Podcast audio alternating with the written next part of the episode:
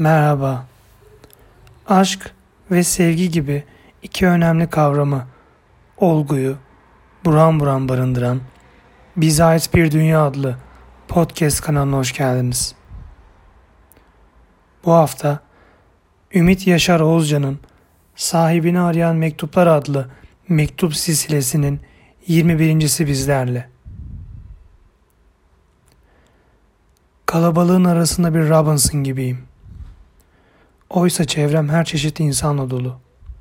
Kimi gösterişli, alabildiğine mağrur, kimi ezik ve yılgın. Kimi de boş vermiş her şeye, gününü gün etmekten başka düşündüğü yok. Şu adamı geçen yıl tanıdım. Söylediğine bakılırsa beni hiç kimse ondan fazla sevemezmiş. Oysa ki istediği fiyat verilirse dostluğunu derhal satmaya hazır olduğunu biliyorum. Fakat bile bile aldanmak da güzel. En feci şey insanın artık aldanmayacağı yere gelmesi. İşte ilk ölümümüz orada başlıyor. Ya öteki adam? O da dediğine göre en sadık ve vefalı dostlarımdan birisidir. Yanındayken bana iltifatlar yağdırdığına bakmayın. Ben gider gitmez arkamdan atıp tuttuğunu biliyorum. Fakat dedim ya, bile bile aldanmak güzel. İşte bir başkası daha. Her halinden samimiyet fışkıran bir adam. Karşılaştığımız yerde en gürültülü bir şekilde sevgisini açığa vurmaktan hoşlanır.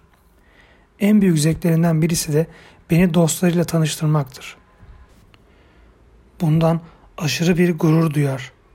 Fakat söylemediğim sözleri, yapmadığım şeyleri uydurup yaymakta da bir işi yoktur Bay Samimiyetin. Ve daha niceleri, Bay Can'a yakın, Bay Hüsnü Niyet, Bayan Şiir Sevgisi, Bayan Hayranlık, hepsi, hepsi benim dostlarımdır. Bir dediğimi iki etmezler görünüşe bakılırsa.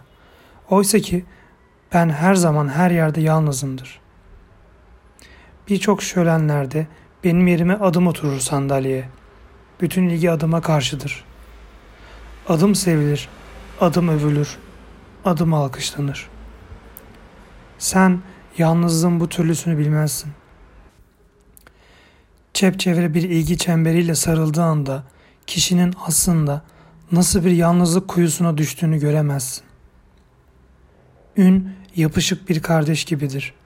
Kurtulamazsın, kaçamazsın ondan.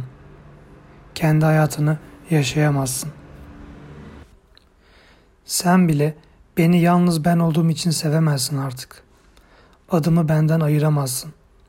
Çevremdeki bütün insanlar aslında büyük yalnızlığımın şahitleri bence. Ya da oynadığım yalnızlık dramının seyircileri. Gözlerinden anlıyorum. Biraz sonra hepsi sıkılmaya başlayacak. Birer birer terk edecekler salonu. Perde indiği zaman birkaç meraklıdan başka kimse kalmayacak. Sen yalnızlığın bu türlüsünü bilmezsin işte. Ve asıl bilmediğin en büyük yalnızlık da senin verdiğin yalnızlıktan başka bir şey değil. Senin yokluğundan gelen o yalnızlık olmasa öbür yalnızlıklar bana bu kadar koymazdı.''